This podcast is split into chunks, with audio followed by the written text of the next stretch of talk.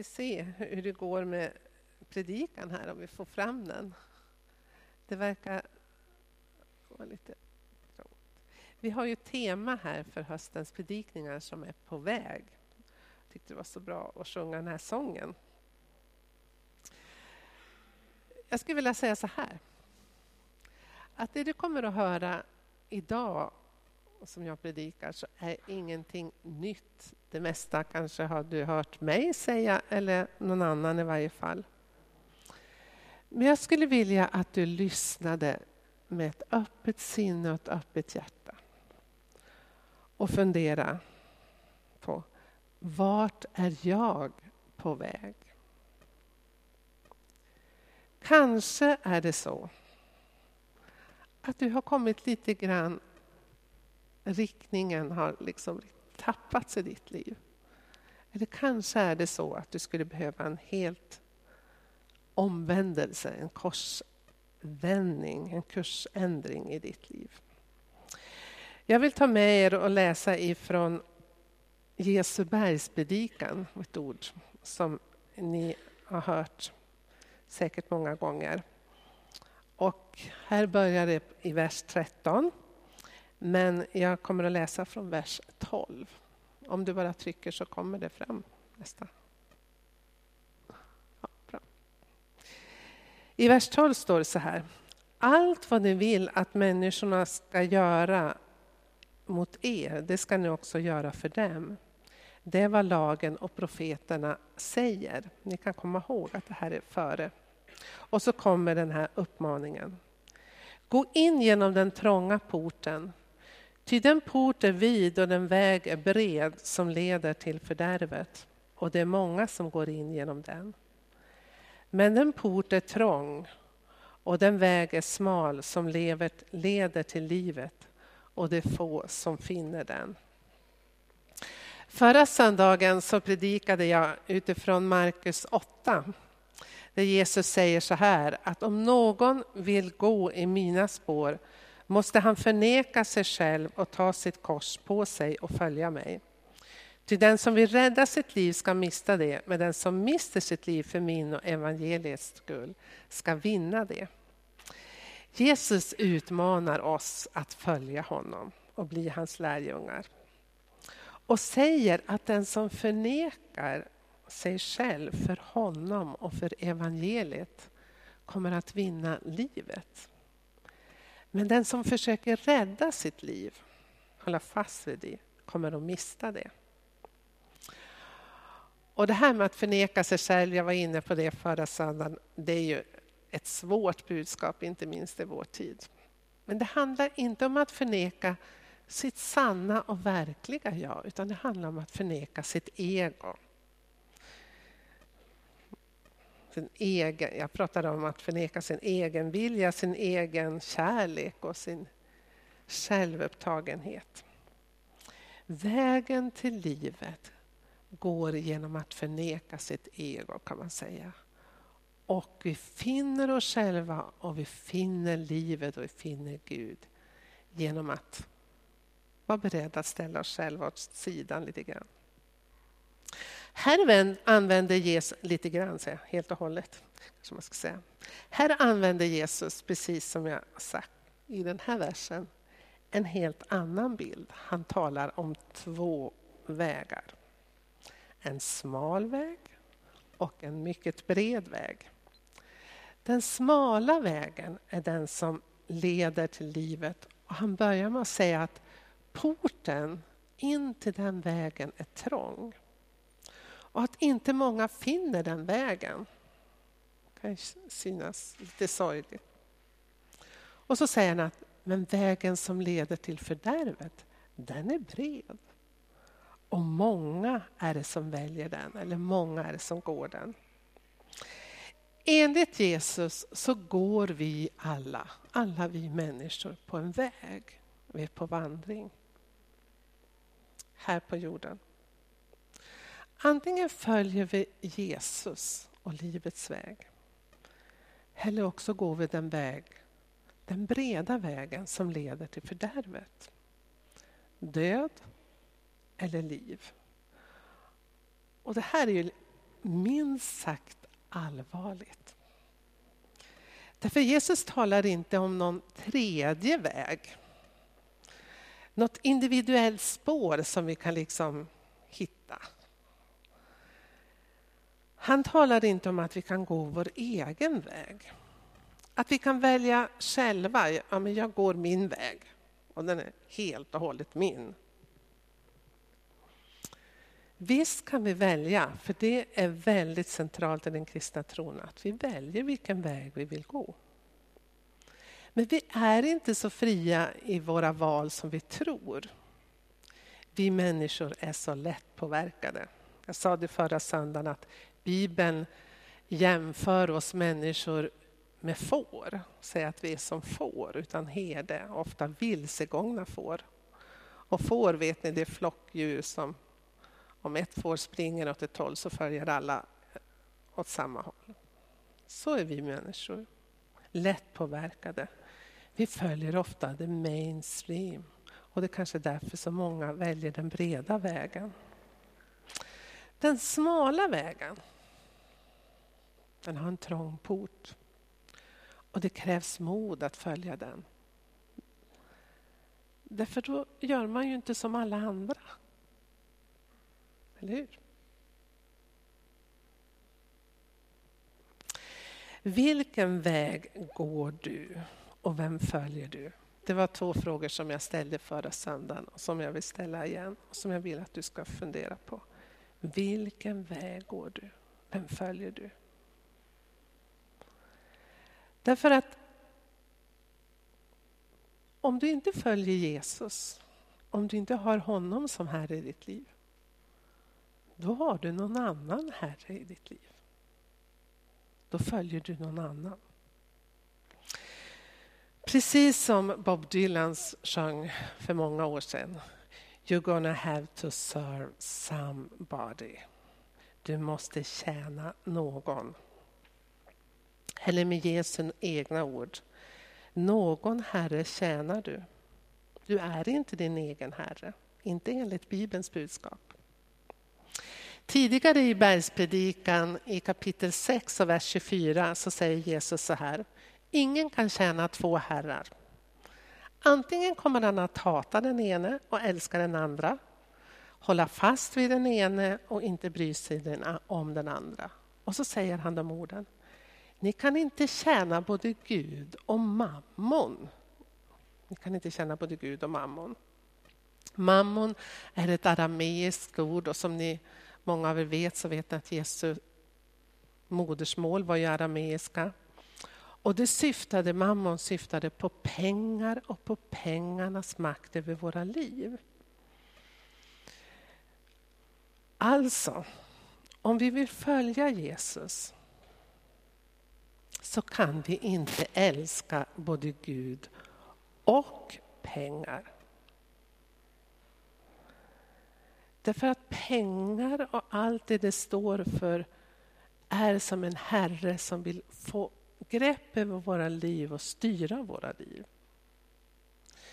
Paulus han skriver att kärleken till pengar är roten till allt ont.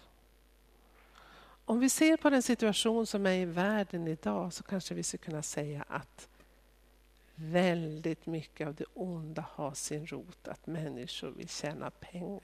Eller hur? Människosmugglarna vill det. Vi i Europa vill bevara våra gränser så att vi kan behålla våra pengar för oss själva och vårt välstånd och så vidare. När Jesus talar om att porten är trång så kanske han syftar just på det här. Med att vi inte kan tjäna 2 herrar. Vi kan inte tjäna både Gud och mammon. Lite längre fram i Matteus det 19 kapitlet så säger Jesus så här att det är lättare för en kamel att komma igenom ett nålsöga än för en rik att komma in i Guds rike. Och när lärjungarna hör det här så blir de alldeles bestörta. De säger men vem kan då komma in liksom? Ja.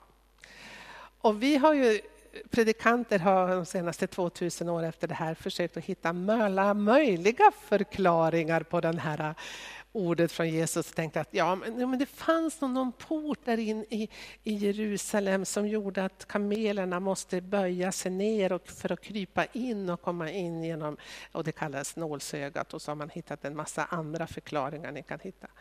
Men jag tror faktiskt att det Jesus ville säga var precis det han säger.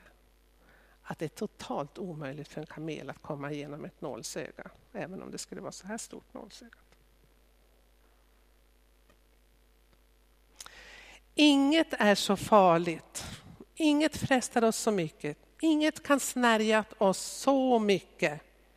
Och så lätt för oss bort från vägen till livet som pengarnas makt eller pengarnas frestelse.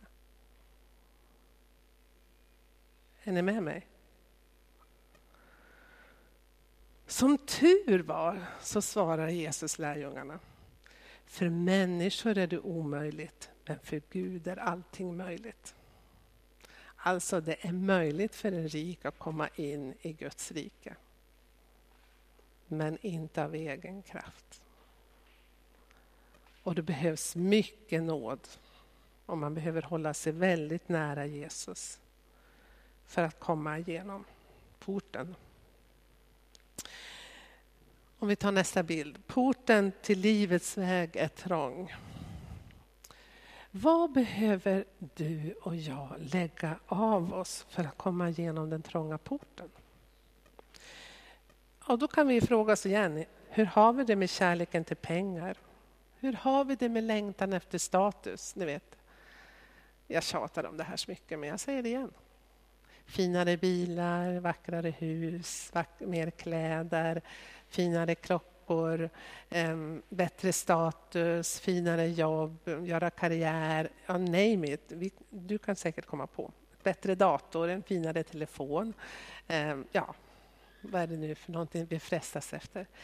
Det som vi köper ju saker som på något sätt förhöjer vår status, som vi kan visa upp. Oj, titta vilken fin klocka. Jag har inte jag är helt nöjd med min klocka. Jag har fått den av min man. Men den är inte någon statusmarkör, det kan jag säga. Ja. Det är ingen Rolex-klocka eller något sånt där. För en del är det jätteviktigt att ha en klocka som visar att man är någon. Var har vi vår identitet? Vad är det vi längtar efter? Annat vi kan behöva lägga av.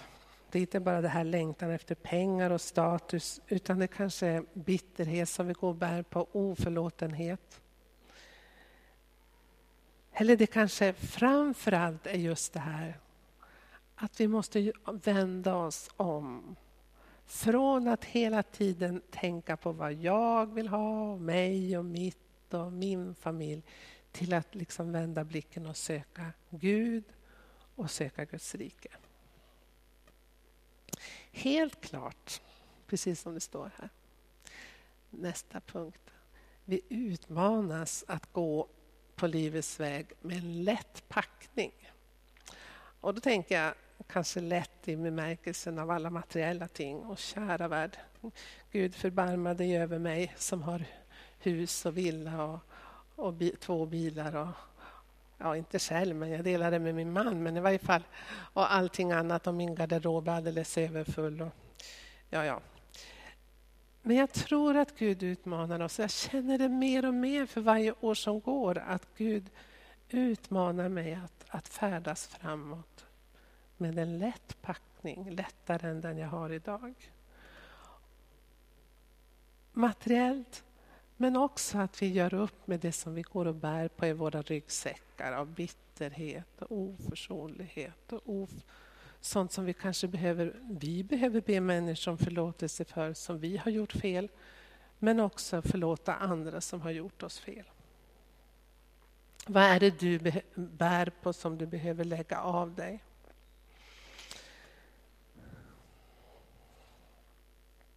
Vad innebär det att följa Jesus? Ett liv i Jesu efterföljd. Jag tänkte att vi skulle gå tillbaka bara lite grann igen i bergspredikan strax innan Jesus säger de här orden om den breda och smala vägen. I kapitel 6, vers 19, så utmanar Jesus oss och säger: samla inte skatter på jorden. Samla skatter i himlen, där varken mal eller mask förstör och inga tjuvar bryter sig in och stjäl. Ty där din skatt är, där kommer ditt hjärta att vara. Och då kan jag säga så här att vårt hjärta följer våra pengar. Man skulle också kunna säga att vårt hjärta följer det vi lägger vår tid på. Alltså det du lägger din tid på, där du lägger dina pengar, där har du ditt hjärta.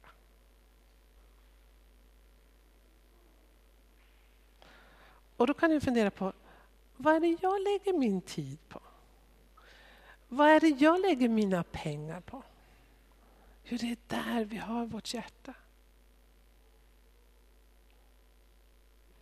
Och Bibeln utmanar oss och Jesus utmanar oss att vi ska samla våra skatter i himlen. Att vi ska tänka på Guds rike. Att vi ska ha vårt hjärta och hela vårt hjärta riktat mot Gud. Ja, hur gör vi det? Ett väldigt bra sätt att bli mer knuten till Jesus, det är faktiskt att ge mer till församlingen, till Guds rike, till Guds verk, till de fattiga.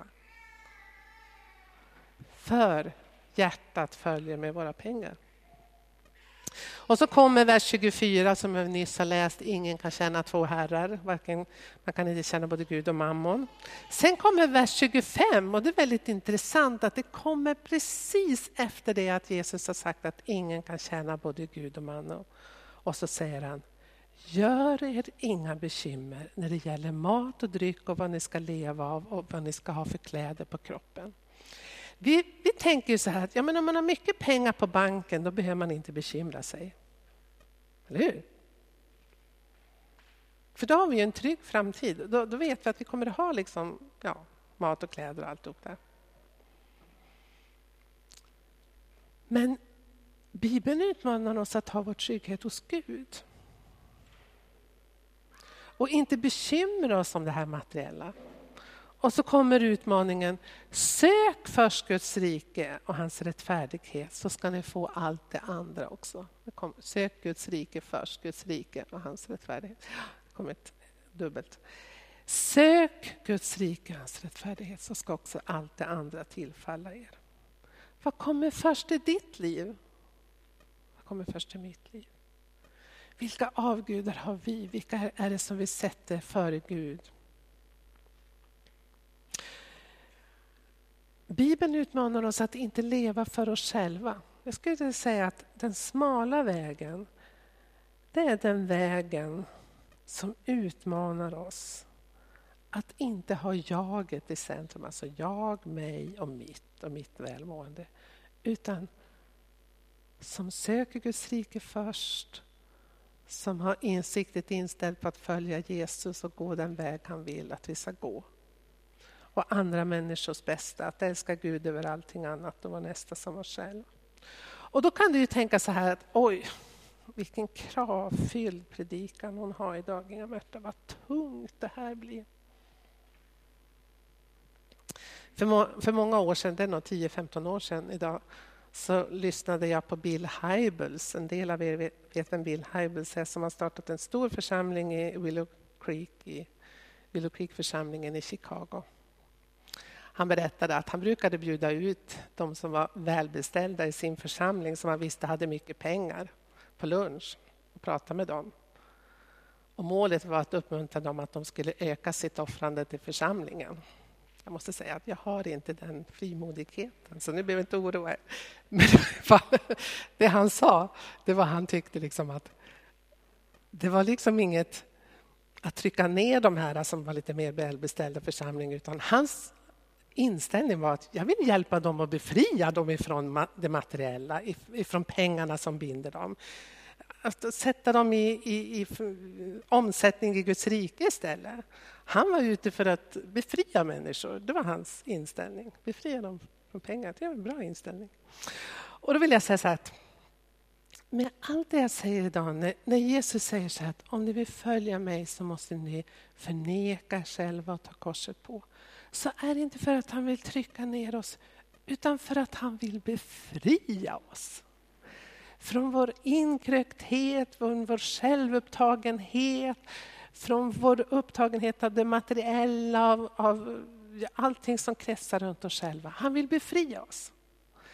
Och han vill att vi ska få upp ögonen för att vi är kan bli del av ett mycket större sammanhang än oss själva, mig och mitt. Vi kan bli del av Guds rike som är mycket större än oss själva. Vi kan bli del av ett sammanhang som har pågått i 2000 år, ja även före det, sen Jesus. Att vi är en länk i en lång, lång, lång kedja av kristna människor som för budskapet vidare.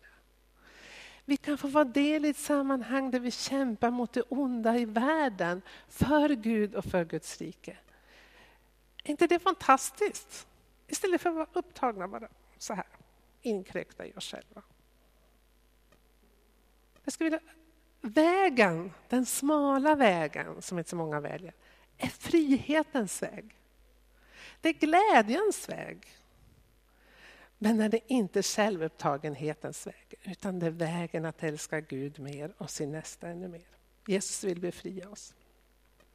Jesus säger också, döm inte. Nu kommer vi in på kapitel 7, det var nyss själva. Tyvärr har vi varit allt för upptagna av att moralfrågor, och vi är väldigt upptagna med de som går på den breda vägen, och de vill vi gärna döma för de gör inte som de ska. Men Jesus säger, ta först bort bjälken i ditt eget öga och sen kan du kanske möjligen titta lite grann på grandet hos din grannes. Och sen är ju frågan att vi tänker så här att vi som församling ska vara en motkultur. Vi samtalade om det, några pastorer här i veckan, för jag var på en pastorsdag, en bönedag, och så satt vi och samtalade. Vad menar vi med att vara en motkultur i vår tid? Jag tror att vi ofta har tänkt motkultur, ja, det handlar om moralfrågor. Men tänk om motkulturen när det gäller församlingen idag, alltså den verkliga utmaningen handlar om konsumtionsmönstret som vi har i vårt samhälle. Ett konsumtionsmönster som håller på att förstöra hela vår jord, utarma den totalt. Eller vår inställning till flyktingen, till främlingen som kommer till vårt land. Och då kommer jag till nästa bild. Be så ska ni få, säger Jesus också, inte oviktigt. Och så säger han så här. Allt vad ni vill att människorna ska göra mot er, det ska ni också göra för dem. Det är vad lagen och profeterna säger. Gå in genom den trånga porten och den smala vägen. Jag har funderat jättemycket på den här predikan den här veckan. Jag tänkte, vad ska jag säga om den? Vad är den smala vägen? Vad är den breda vägen? Och vad säger det här bibelordet till oss nu här idag? Alla tror jag vi har på näthinnan. Vi ser de här människorna som går genom Serbien, Ungern, har gått på, jag tänker på de här människorna jag har sett gå på järnvägsspår. De senaste dagarna har vi sett människor vandra på motorvägar för att nå friheten, komma från förtryck. Vad säger det här bibelordet till oss? Och då blev jag så otroligt uppmuntrad. Jag tänkte, vad spännande! Den gyllene regeln säger Jesus precis innan han säger och utmanar oss att gå den smala vägen. Det kan ju inte vara någon tillfällighet att det står precis efter varann, eller hur? Kanske den smala vägen handlar just om det här. Att allt vad ni vill att människorna ska göra för er ska ni också göra för dem. Det är vad lagen och profeterna säger. Och det hör ju samman med att när Jesus alltid säger att det främsta budet är att älska Gud över allting annat och vara nästa som oss själv. Och då är det ju frågan om vi som kristna kan vända bort blicken när vi ser de här bilderna på tv. Och alla flyktingskaror som kommer. Du vet att det är 60 miljoner människor som är på flykt. Kan vi vända bort blicken? Vi måste ju vara de som först och främst tänker att det kunde vara jag som gick där. med mitt lilla barn på järnvägsrälsen eller på motorvägen.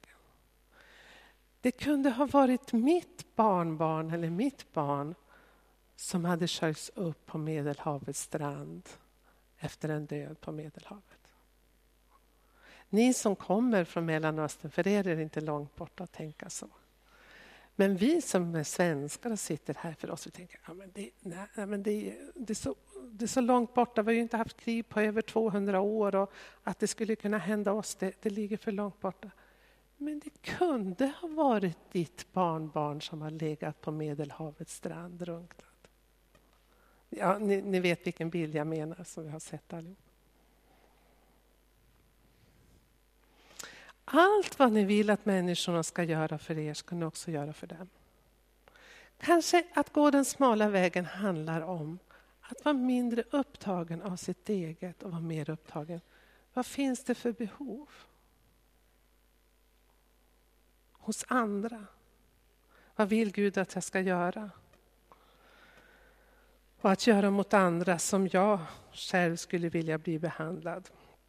Redan i 5:e Mosebok 10:19 så säger Gud att vi ska älska invandraren, främlingen. Han säger det till Israels folk. Han säger att Gud är en Gud som ger den faderlösa änkan deras rätt och som älskar invandraren eller främlingen och ger honom mat och kläder. Märk väl, mat och kläder. Även ni ska visa invandraren eller främlingen kärlek. Till ni har själva varit invandrare i Egypten. Till Israels folk säger Jesus, ni ska älska invandraren eller främlingen därför att ni har själva varit slavar i Egypten. Till oss kristna idag ska man kunna säga så här. Vi är främlingar och gäster i den här världen. Vi har vårt medborgarskap i himlen. Vi borde känna oss vi borde inte identifiera oss som mest med de som är på flykt, som är främlingar och gäster och invandrare. Det främsta budet, älska Gud överallt och nästa som oss själv. Och så kan vi ta sista bilden. Förra söndagen sa jag så här och nu säger jag det igen. Jag tror att vi behöver regelbundet stanna upp. Vi kanske ska behöva göra det varje dag, en liten stund. Det ska vara bra. Eller åtminstone någon gång i veckan. Eller åtminstone så här, jag önskar att en predikan eller en gudstjänst skulle kunna vara ett sånt tillfälle där vi funderar. Vilka val och handlingar har fört mig närmare Gud? De som jag har gjort under den senaste tiden. Eller vilka val och handlingar som jag står inför. Val som jag står inför. Kan föra mig närmare Gud eller längre bort ifrån Gud. Och närmare Gud är också närmare nästan. Och vilka val och handlingar har lett mig bort ifrån Gud. Och den här bönen, Herre befria mig från allt som hindrar mig att tjäna och tillbe dig och leva till din större ära. Det är Ignatius av Loyola som ber den bönen. Och jag har bett det många gånger. Herre befria mig från allting som hindrar mig att tillbe och tjäna dig. Och leva till din större ära. Vi ska ta... Kan du snabbt bara... Nästa bild. Innan vi går hem idag så kommer ni att få en liten uppmaning för er som ni kanske redan har gett till flyktingarbete genom Röda Korset eller någon annan kristen hjälporganisation. Lutherhjälpen, Equmeniakyrkan gör jättebra arbete. Men även EFK har arbete bland syriska flyktingar, främst nu då i Libanon och i Syrien. Och det här kommer att ligga uppe sen vid kyrkkaffe så ni kan liksom skriva upp bankgironummer eller swisha. Vi går tillbaka till den andra bilden innan. Och så vill jag sluta med att be en bön. Den här är också hämtad ifrån Saltaren. Men det är från översättningen The Message. Låt oss be tillsammans. Herre, granska mig från topp till tå. Gud, beställ alla prover som finns. Se till att allt är som det ska innan och utan, så att jag aldrig förlorar din kärlek ur sikte, utan följer dig hack i häl och alltid håller takten. Utan följer dig hack i häl och alltid håller takten. Jag ber så i Jesu namn. Amen.